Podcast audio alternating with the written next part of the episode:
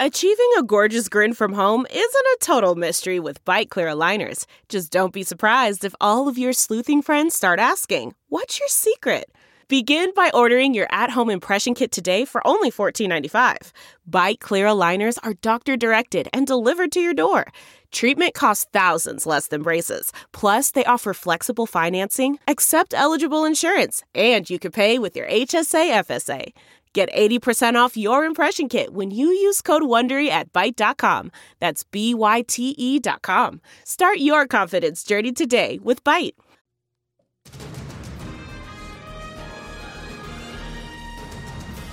Happy Friday. It is August 27th. The summer is seriously coming to a close in the next few weeks. I'd like to push it all the way till September 22nd when it really switches over. Official. But yes. So, um, it's another heavy week, but I'm trying to be positive here because there are good things in the world and we're going to talk about them.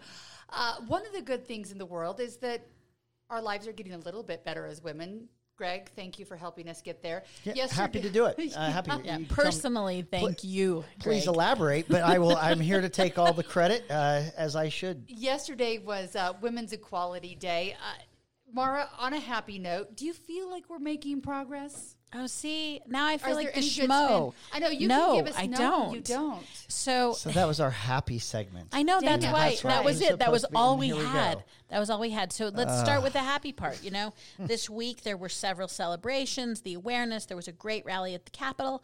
I thought that was all really well represented. The bummer was earlier this week, or at the end of last week, yet another report came out putting Utah number 50 for equality issues for women. Super bummer. But really, here's what disappointed me the most. I'm reading the article in the Tribune. So this is the Tribune, right? And they sort of did this aspirational comparison to how we can close the gap with number 49, Idaho.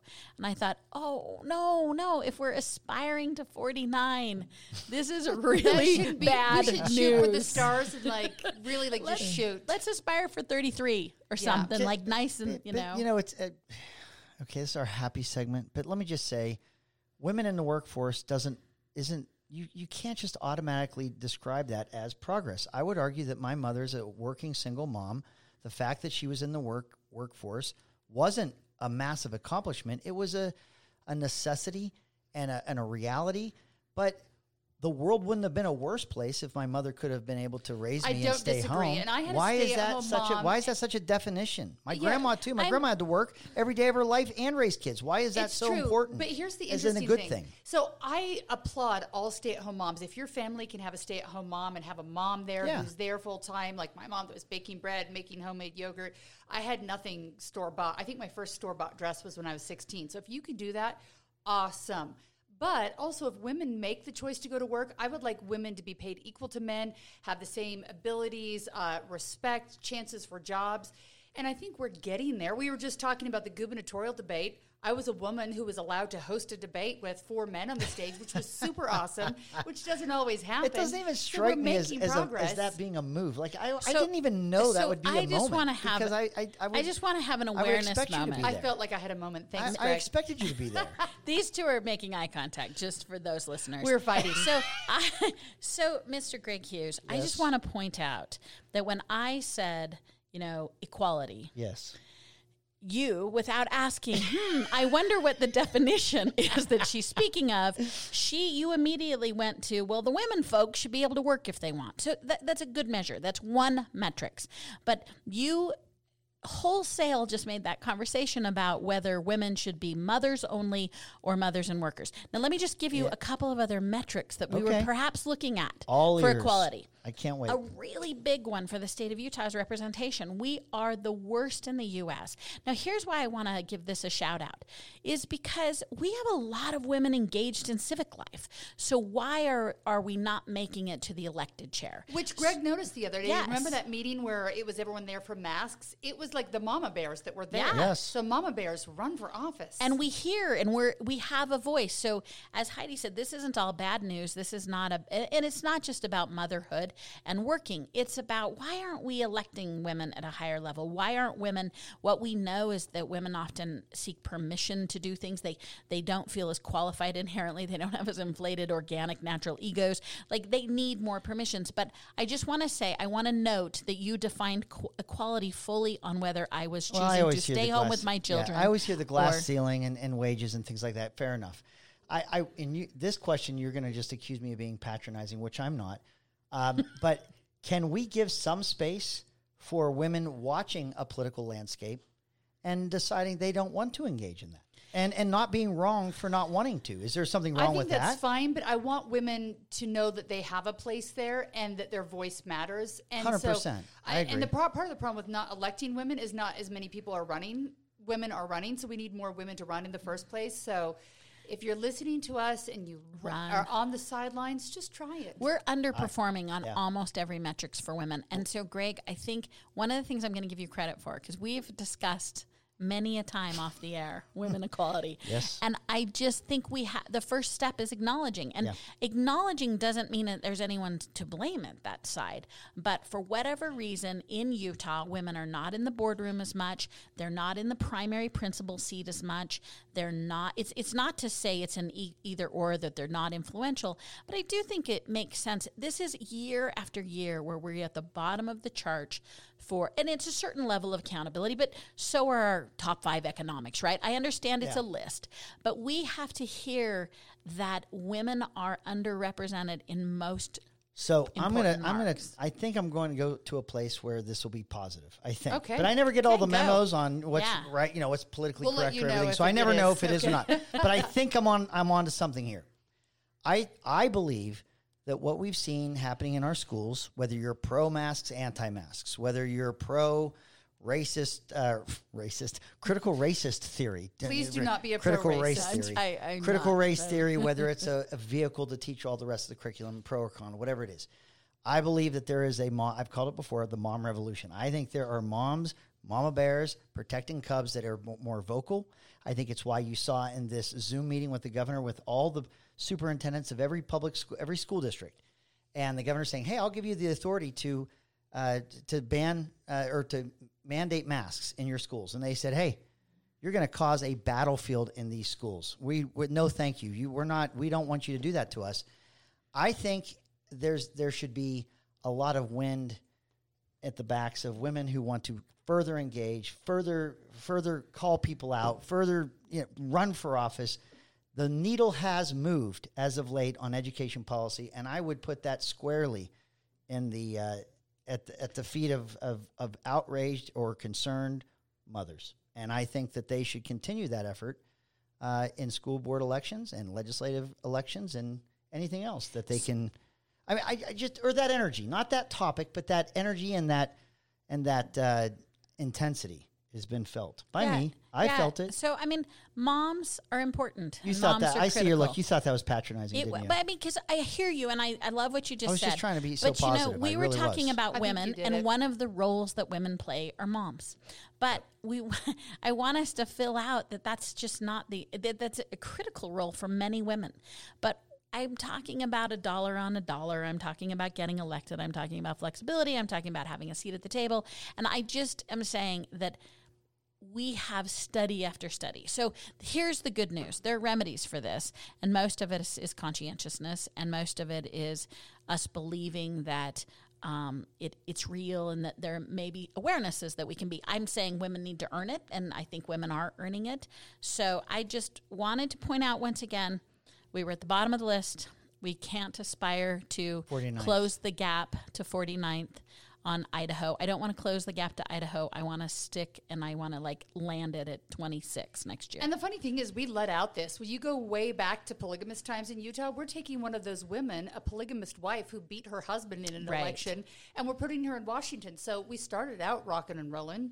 Hey, hey, Mara, I helped. get I, I supported that when I was Polygamy? a public servant. No, the the statute change, the total the, this change of the statute from uh, Philo. What's his name? Philo Farnsworth. Philo T. name? Farnsworth. Yes, Mhm. the guy that invented the TV Um, I, I've, I supported that, so I want some credit right now. You know, you should have supported it. Yeah. So well done. High Thank five. you. Thanks. It really is a great story, though, when you can beat your own husband. Who dares Yeah. run against their husband? Yeah. How great is that? Well, So- we have Right. two. I was I'm, just gonna say, I'm going to take a race. non sequitur really quick, but like there are if, for all of our Sandy listeners. Did we talk about this? Sandy City has 15 people running for mayor right now, and they have a lot. they have two husband wife couples included in that. Ooh, two. I didn't realize like that. one was impressive, but they have two husband and wives. I Yeah. find this the quirkiest thing ever. And if you live in Sandy, you have the most interesting first time ranked choice voting ever. Okay, well, I'm going to go check into that. See, yeah, that's super interesting. I knew they had a lot of names. I was looking through um, some of them, and so interesting. Yeah, All weird. right, Yeah. yeah. Well, It's a twofer. You vote for the you vote for the household. You got two votes automatically if the one on yeah. So choice one of you, and you know, Maybe. And depending how it works, you know, whether you're the head or the neck that turns you in the right direction, you know, you're both That's going to say. So I don't think I'd win a race against my wife, Krista, if she campaigned hard enough. Honestly, I'm just I'm coming clean right Your now. wife is I'm not an elected official anymore, so I can I can admit these things. Yeah, I think she'd beat me. I, honestly, I'm not Yeah. being patronizing. I swear it on my life. She has my vote. So. yeah, all right, interesting stuff. others too. While so. we've been talking about mama bears in mass, uh, we do need to recognize uh, that I think just about all of our schools are back in session now. I could be wrong. If you have a district that's not, don't yell at me. Uh, I do know Utah State uh, still has to start. BYU will start a couple weeks after that. So we're getting back to school. Salt Lake City seemed to have a successful back to school week, uh, wearing masks, no major problems. The other districts seem to be doing okay too, so I guess we will watch and wait and see what happens. Today, though, uh, Friday, both Utah State University and the University of Utah have said they will mandate the vaccine. Um, more information is coming out on that, but as always, here in the state of Utah, you have the ability to opt out of the vaccine if you want. So there's a mandate, but there's also an out if you need one. So The- I can't wait to watch this roll out. This is going to be. Dem- I don't know what Democrats, liberals are going to do with this because we've heard a lot with about the vaccine mandate, Yes, because we've heard a lot about equity, not equality, but equity. Anything that impacts a minority class differently than the majority class of people is deemed to be racist. Okay, so Or inequitable. or inequitable. may be. So if you one of your largest demographics of unvaccinated Americans are black Americans and Latino Americans, okay? Tell me how this is not going to disproportionately harm people that have not been vaccinated, uh, maybe not even trusted. It's not an access issue. There's some trust issues here as well. How do liberals how do they comport the we're going to mandate everyone if you want to have a job or we're going to we're going to do the equivalent of a poll tax and take from your salary if you don't over here and have an Im- impact if you look at the age group that's unvaccinated of black americans 75% of black americans may be impacted negatively by this mandate. Tell me how that's not racist. If that's the if that's the narrative. I'm telling you i just cannot wait to see liberals who want mandates vaccination mandates and and say that anything that disproportionately impacts black america is racist how do you do both i want to know how both of those things happen So first, I'm going to give you the conflation award for the week. Thank and you. So well done, well done taking i'm that. just to trying to keep you guys that it can't consistent i'm just not i'm The just keeping it consistent is- consistent so thought these liberals that you're talking about run the BYU and then they run Utah State. So I, there's, although there's BYU doesn't have a vaccine mandate, they have a Th- mask they have a mask mandate. mandate. So the vaccine But mandate is at the U. when and you're Utah looking at mandates, Yeah. right now in Utah, which is what the topic was, Mm-hmm. I, I- I don't know that it's a liberal bend. It, there's a chance that it has something to do with healthcare, and uh, I think what thing that I've heard that is important is you can opt opt out. And I do think, along with these, are coming more accessibility issues. I think for the FDA full approval last week was really important for a lot of people. And um, the rest that have hesitations, my understanding are is that there are pathways in which you could opt out of. There this. are. There's a form uh, basically for all vaccines in the state of Utah, whether it's the ones you go to sc- uh, elementary school, you know, that you need for. And Utah has more options to opt out than most states. I believe there's one for religious beliefs, medical, and then if you have. if you um, love freedom and you want to make decisions for your own That's not how they define medical it, but yes, health. but Yeah. philosophical That's the reasons, small which, print. which I don't think most states have that Right. philosophical out. So it's a form you used to have to go pick up actually at the Salt Lake County Health Department. I think you can go online now. I don't. It's been a while since I've looked at it. I think you can go online. You probably have to watch a video, and then you can digitally sign and opt out. So people have that It's option. interesting that these institutions are coming to it independently. It's also interesting, you know, this conversation that Governor Cox has had over the last couple of weeks with education and Yes. what he wants to do. I mean, that's such an. I my impression is that Governor Cox is in more of a middle centrist position than Mm-hmm. than the legislature has been and how he's trying to thread this has been i think interesting because he's been very hesitant to make strong declaratives but uh, but if you read his actions he's a little more in tune with um, what i'll say a mandate or a, or sort of a qualification Yes, you and I don't know how many of you have friends behind the scenes still who've been listening in, but my understanding there was there was some kind of executive meeting this week where they sat down and talked about whether there would be an executive order. I don't know that those specific words were used, but something coming from the governor's office. So, what do you know about it, Greg? Um, I have two very reliable sources Okay. that were directly uh, privy to the meeting. This was a meeting of health uh, county health directors, health department directors from across the state, as well as superintendents from, uh, I believe, every single school district had had their superintendent on the Zoom meeting as well, and. Uh, the the proffer from the governor, he, it was the governor and lieutenant governor uh, leading the meeting. That uh, I think they led the meeting with An- Dr. Angela Dunn giving some data, sharing Okay. data that there she's seeing and that she's concerned about. uh, why was Dr. Dunn leading that? Because she's not the state epidemiologist Interesting. I think because she was with the state, I think that's maybe there was a She's familiarity. still their And- favor? And really, she's one of the loudest voices on the mandates. You, you don't have other health department directors that are as strident as she's been about this, but you do have doctors that are leading health county health departments, and but they haven't been as strong in terms of uh, wanting to see a mandate in schools as you've seen as Dr. Dunn has been. So uh, they led the conversation, uh, both the governor and lieutenant governor. But the offer was this: I want the governor wanted to empower the school districts uh, and their superintendents to be able to make this decision for of whether there's a mask mandate or not for their school district.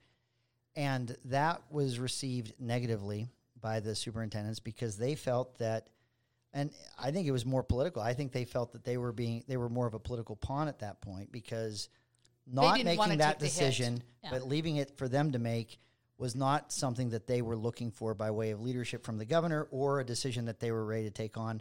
Part of the context of that are how contentious their board meetings have been in the last year, the the, the high emotion that's going on inside these schools at, in these school districts, and this looked like this was going to. One quote I heard was, uh, "They want to turn our schools into a battleground, and we're not going to be the ones doing that." And so there's that. Re- that was there was that resistance. I think that meeting ended with a uh, pretty strong uh, understanding that scho- there wasn't any school districts that wanted to have that authority to do it. There was one, there was a school district that spoke up and said, "I'd love a mandate, but I want you to make it for the whole state, not me."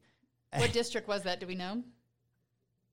I do, but I'm not divulging. And then uh, another one, re- what does it one. rhyme with I don't. this is just us talking, right? This isn't going out to like everybody under uh, the millions that listen. No. This isn't going to the millions of our, our millions of listeners. Um, and then there was another one that said, "Hey, speak for yourself." I don't want a state mandate. We we had a, we had another school uh, school district superintendent that indicated they've been in school on going on three weeks and that they were not seeing the same data that was being uh, discussed or that people were, were were fearful of. So there was a robust discussion. I got a hand. I got my hats off to education leaders. It's a hard thing to do to speak with the governor and lieutenant governor and to push back. It's just it's hard to push back, uh, and you know anyway. And for them to to really let there be no misunderstanding of where they were, that's not an easy meeting to engage in. And I think it takes a lot of leadership to express the concern they Do you have inside sources too, Mara, that were listening into the meeting? No, I mean, I one of the I I, I heard a similar tact and that they really were, were clear about the pushback. I wanted to find though the pushback. The pushback was don't make us the patsies on this. So there there's mixed feelings about masks and vaccines from a lot of different voices that we've talked about over and over.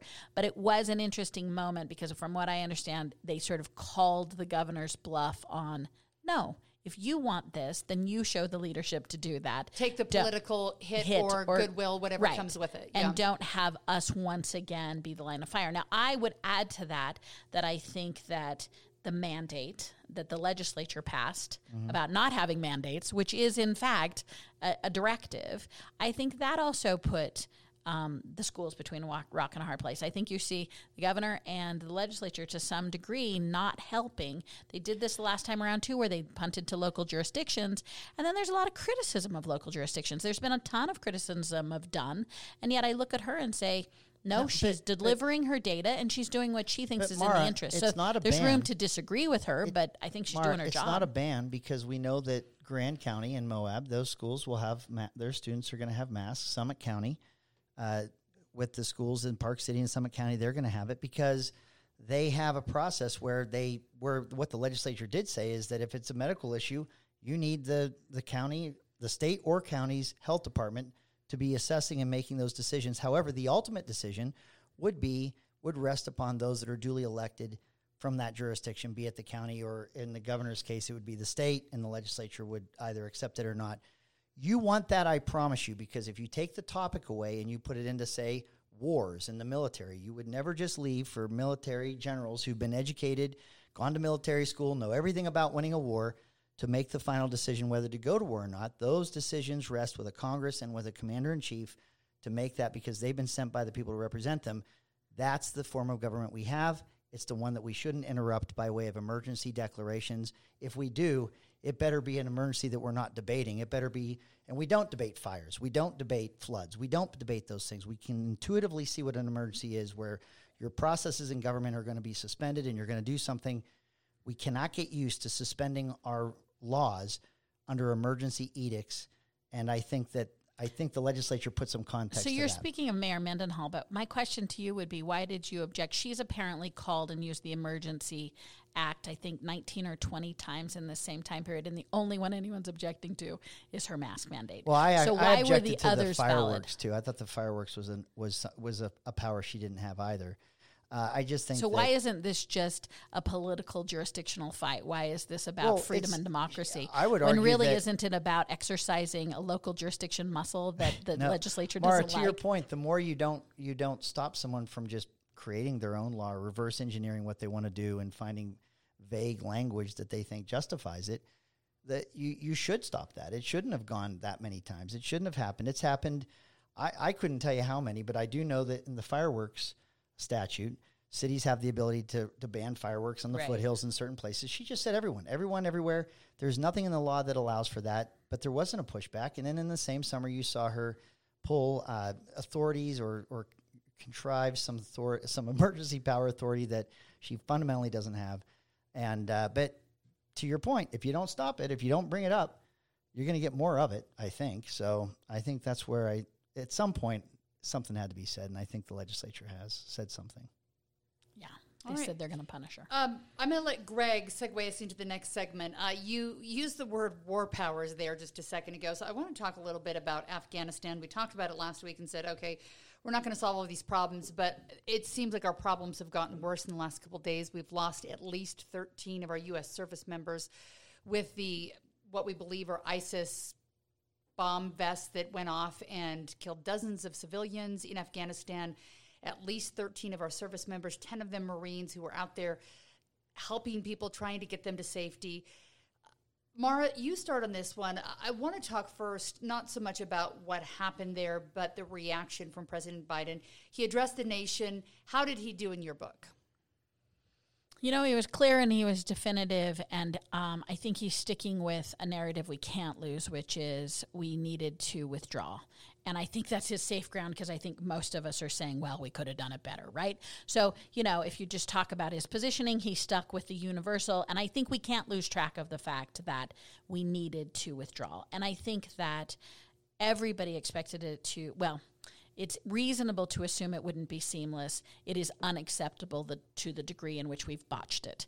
So um, I think that from a position of, well, reminding us that we all agree that it had to happen, it was a strong statement. But the fact that he's he's doing what politicians do, which is not acknowledging sometimes what's not going right. Um, that's true. And I think that what this was was really pivotal, right? This wasn't an event in which you say, oh, we had a bad day, let's move on. This was a really pivotal thing for a couple of reasons. One, I want to give props to, to the administration and the military for the fact that as quickly as possible, we resumed people getting out. And the only reason I give props there is for all of us, what's most important is that people are getting out. So um, the military got their heads back in the game and they got people back on planes as soon as possible. And I think we did do that well. Uh, it doesn't alleviate the fact that we had this. The other introduction, which is really critical is this is ISIS. So this isn't the Taliban, right? This yeah. is a different entity. Taliban's telling us that they didn't aid it, but that is, you know. So bringing ISIS know. into yeah. this game is really complicated, complicated for the American situation there, complicated for our near term. So I think he went with political survival and he's certainly not acknowledging that the on the ground right now it's not going well and the introducing in the introduction of ISIS into this is um, catastrophic in many ways. Yep. Yeah.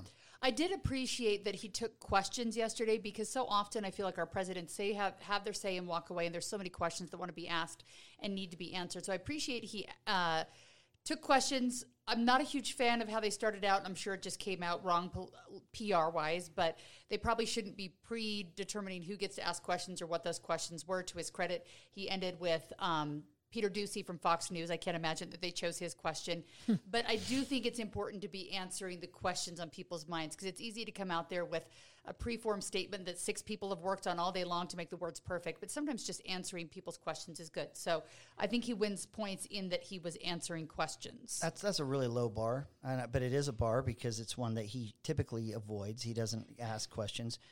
I'll tell you the, the if you, if you're watching close enough, the the the big reveal here on how this media treats Biden or the administration comes from a press pool that has foreign correspondents. People, there are journalists in front of the Pentagon briefing that are not American journalists. When um, when you and I and I I listen to this, so I hear if I hear an accent that sounds like they're American, I would assume it's an American journalist asking a question. How many people left to move out uh, to get to evacuate out of Afghanistan? We don't know. Next question.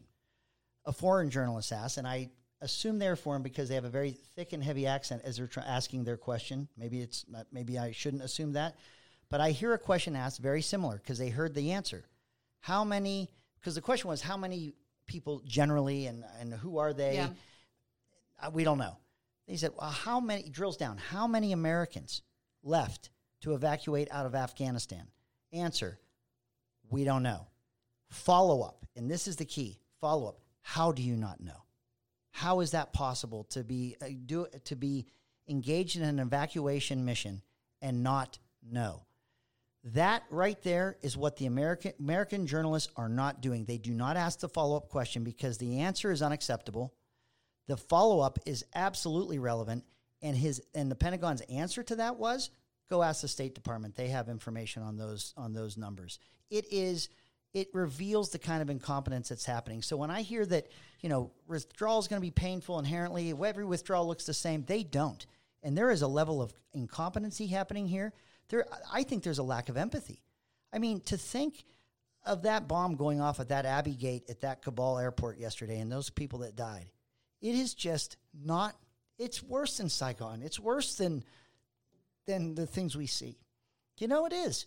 And, and I'm and I'm done listening to excuses and finger pointing to go ask the State Department or everything's fine. People can get out. Really?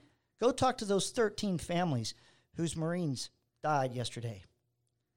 So I I appreciate the passion. I think it's completely Sorry. unfair and called uncalled for that you're suggesting that Biden who is a lifelong public servant and no one in his administration yeah, doesn't care about. It's a failure, Mara. It's an absolute I, abject failure. There's no experience that has led to this moment. There's nothing good that's happened here. So, Greg, I already told you I agree that we haven't executed yeah. well, but you upped the ante I sure and did. spoke to people's intent. Absolutely. And it's uncalled for. I, I think I that think I think that you can't berate that every American putting themselves in harm way care. I think that the administration cares. I think everybody nope. cares. And I think um, the rhetoric of the personal has and will continue to be um, well, well, unproductive. let me take this and I will say a little one step further. This last I want Liz Cheney on that fence at Abbey Gate. Okay, I want Dick Cheney on that fence at Abbey Gate. I want George W. Bush and his kids at that fence at Abbey Gate at that Kabul airport. Okay, I'm not talking just this administration. We could have got out of there or should have got out of there long, long ago. Every single person that's pushed this mission to this point, I want to see their kids standing up on that gate trying to protect people. I'm just tired of it, and I'm and I'm saying hear you. there is there are air conditioned offices where people are making decisions, and then there are people that are that are having to live and follow those orders, and it is a it is oceans apart in reality. So let me tell you from experience what's really helpful when people are in crisis, and it is to allow um, rational like and sane. Yeah, that's exactly. I was going to say irrationality helps.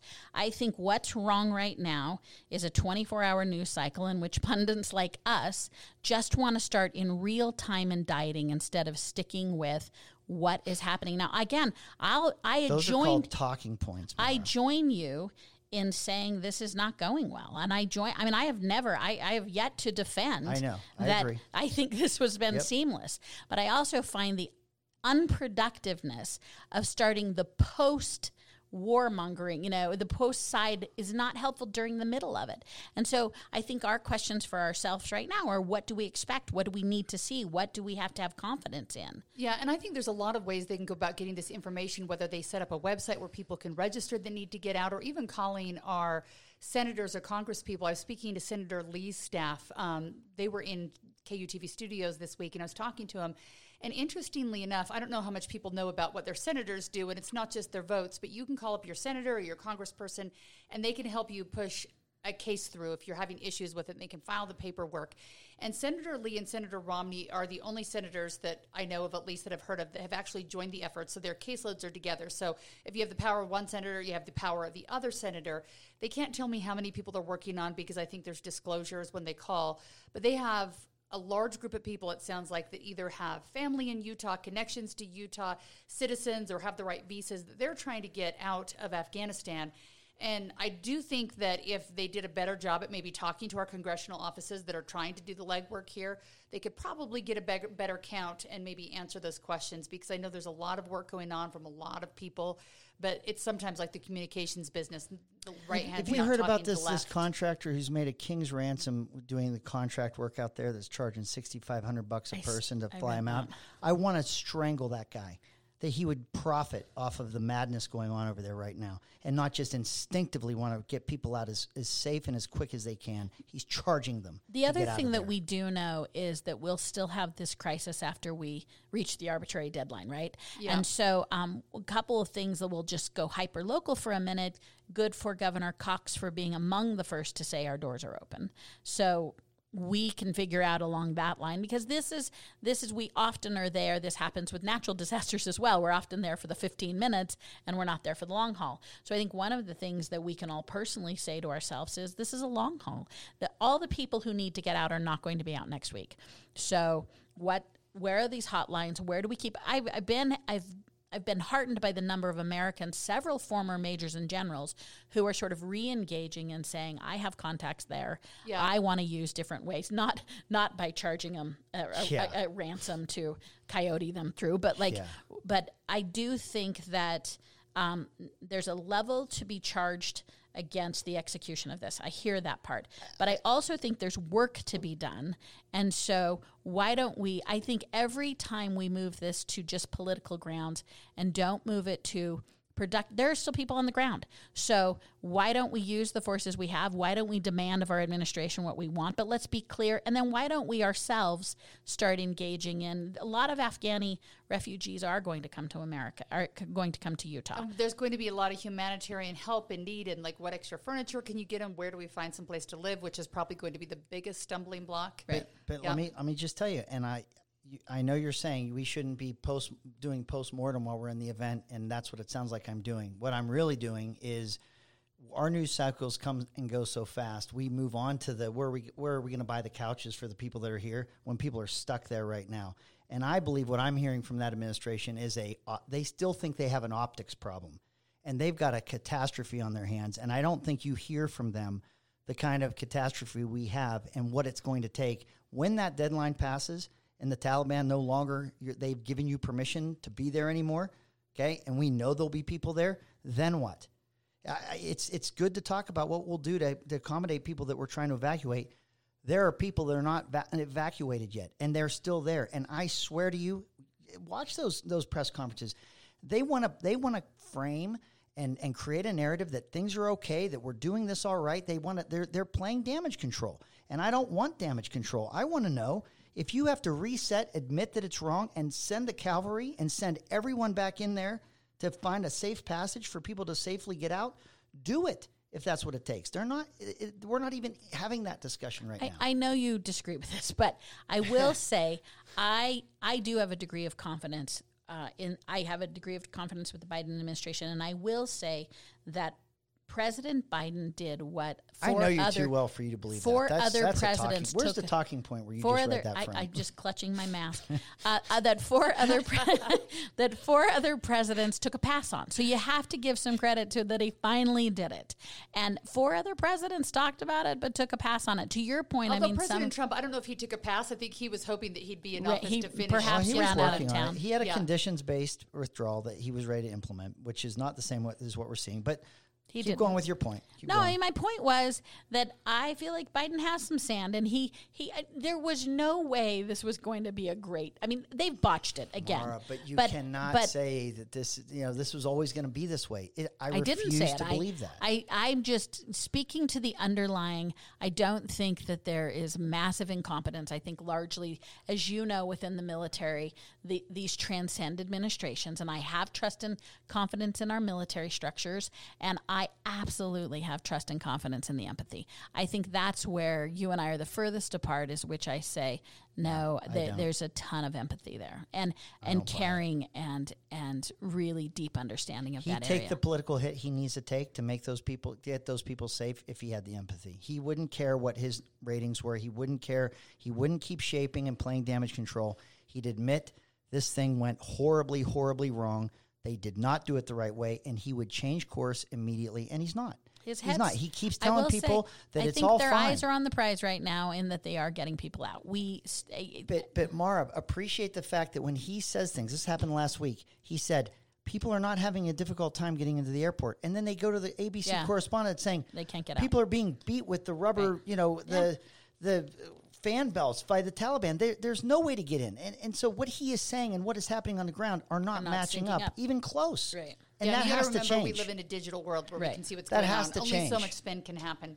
All right, we're going to talk more about that this week. We're in the lightning round right now because we're running out of time. Mm-hmm. Um, there's a lot to dig into on this issue, and we're obviously not going to get to the deep core of this. But uh, Natalie Cline, um, who sits on the school board, has had her fair share of issues where people haven't loved what she said, whether you love it or hate it, over the last, um, I guess, year or so. But this week, after there was a speech from Elder Jeffrey. Ho- Jeffrey R. Holland at BYU, where he made a reference to the LGBTQ community defending marriage and that being between a man and a woman, saying that it's time to get out our muskets. We could argue all day long whether that was a great idea or not. But she um, ended up tweeting, oddly enough, on that same day, there was, I'm not even going to say what school, but there was, oh, never mind, it was in the tweet. So, Layton High Seminary. So, this is the Church of Jesus Christ of Latter day Saints Seminary.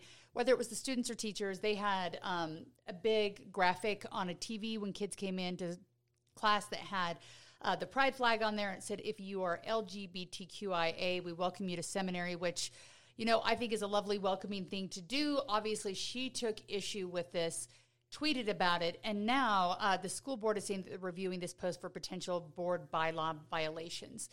Do you believe they should be looking at her, Greg, um, for what she said here, or is it her right to say this? And does it even matter if she's weighing in? Because technically, seminary, even though kids go there well at school, is not school, it's church. They're off. Yeah, I'm all into freedom of speech. I think she can say it, but people can draw their conclusions from it. And if she's an elected board member, it, it could very well. Uh, So, is there Become a- accountability here? Is she is she now, not? now fit remember, to be she's not the one that said this. Get it time to get the muskets. Now, muskets might be a, re- a Revolutionary War reference and not It is a true. literal She's reference just not happy that they're welcoming arm- you know, LGBTQIA students. But it says Greg's. There, I won't say his name, but someone else is the one that made that muskets reference. Yeah, But someone I think else it might be a retweeted her. Revolutionary War reference more than a, the actual weaponry. But all that said, That's a huge helpful say, distinction. I know, I know. But uh, what I'm saying is, if you want to take that and you want to draw a conclusion from it, which I think is, you know, as people we can, positive or negative, you live with it. But I, what I what I am worried about, and what I think we're living in the season of, is we're going to protect everyone from themselves by by censoring and making sure that only what the sense the person that's censoring it thinks is acceptable can be shared or and I don't think this rises to some level of, of danger. I don't. I think it's I think it's a statement. And by the way, I- I thought that might have been a joke that that was in the seminary. I grew up in where there in the LDS church when I grew up, you could listen to hard rock backwards and it was telling you to like smoke marijuana or something. You weren't allowed supposed to even listen to like Motley Crue and Yeah. like Led Zeppelin. That was how bad it is. That's a that that's a far cry from that from that seminary welcome sign that uh, you know in the climate that I was Well, I'm. I'm happy to see that they're being welcoming. I don't know that every seminary is the same, but I think it's a good welcoming message when you're coming back to school. Uh, what do you think, Mara? Should she be held accountable for her statements since she sits in an important position on the board, or can she say these kind of things because it's what her belief and her thoughts and her religion believe inside? of So, I mean, freedom of speech is strong and it's it, uh, it it's real. But I think one of the things I felt like was appropriate is what they said is we are holding her accountable to her her uh, her elected office. So it's not about there. There is a representational caveat to time, place, and manner and mm-hmm. what you get to do, right? It's not, it, freedom of speech is not say anything you want anytime, any place, anywhere. So I think what was appropriate is to question her because she specifically took a group of students, like a kind of student. I think if this were speech about a non student issue, or if this was not about the relationship sh- she as a board member held to the population that she was, so a populations of students, um, you could argue a little more that like, hey, she's doing her thing, and if she hates, you know, petunias, so be it. She hate like if it was off topic. This was a specific bias against a group of students that she articulated. And so I do think it is germane to her executing her job, and I think it's germane to her um, her sense of decorum and, and her approach well, to her she student said body. she said time to make some phone calls. The world is too much with us.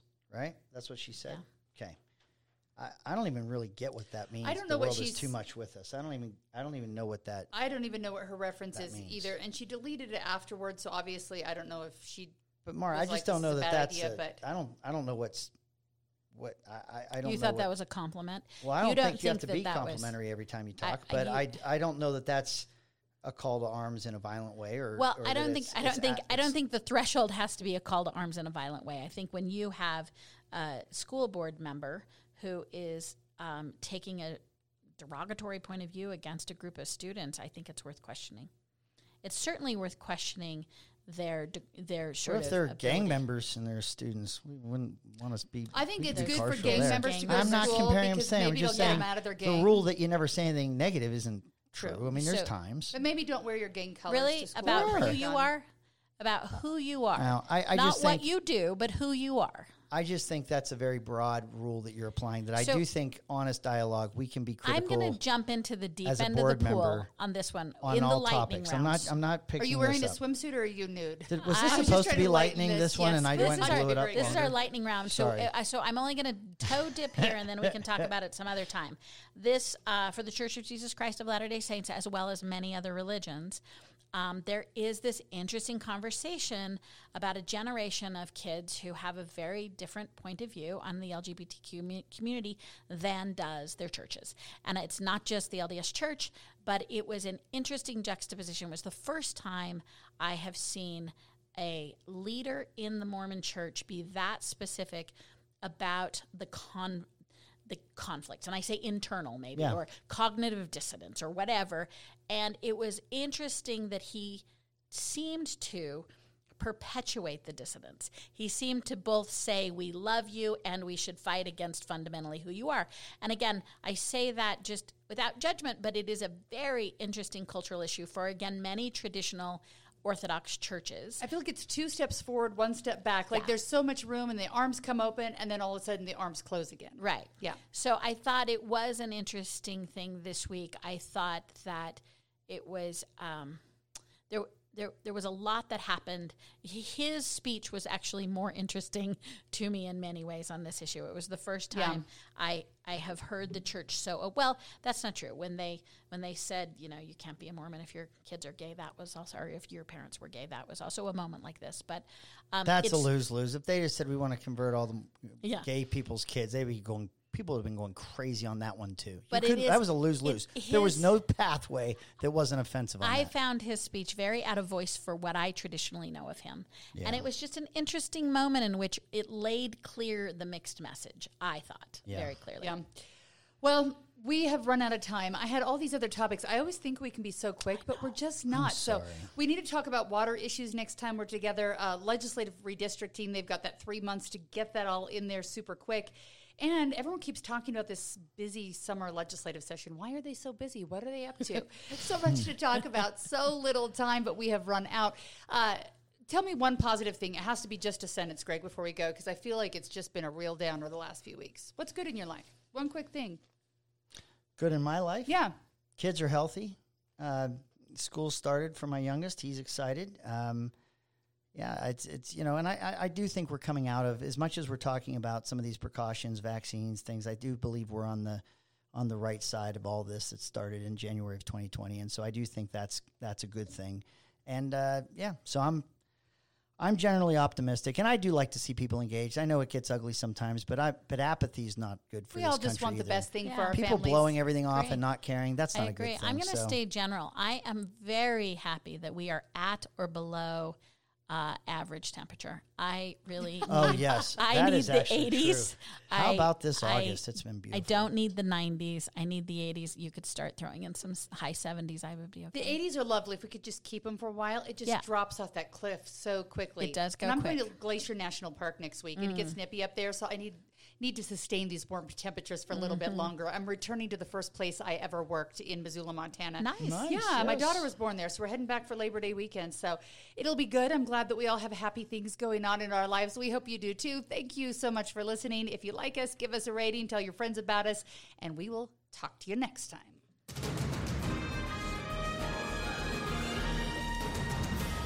Sorry,